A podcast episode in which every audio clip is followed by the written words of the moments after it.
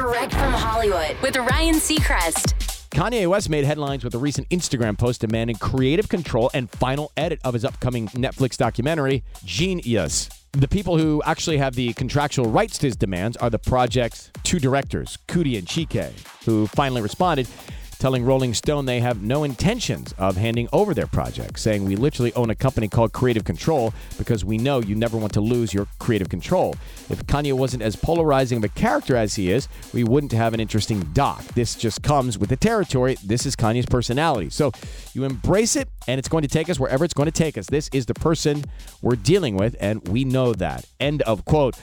One half of the directing team actually ran into Kanye after he made the demand, and his Instagram post wasn't even discussed. In fact, they simply talked as friends. Jeen-Yuhs hits Netflix February 16th. That's direct from Hollywood.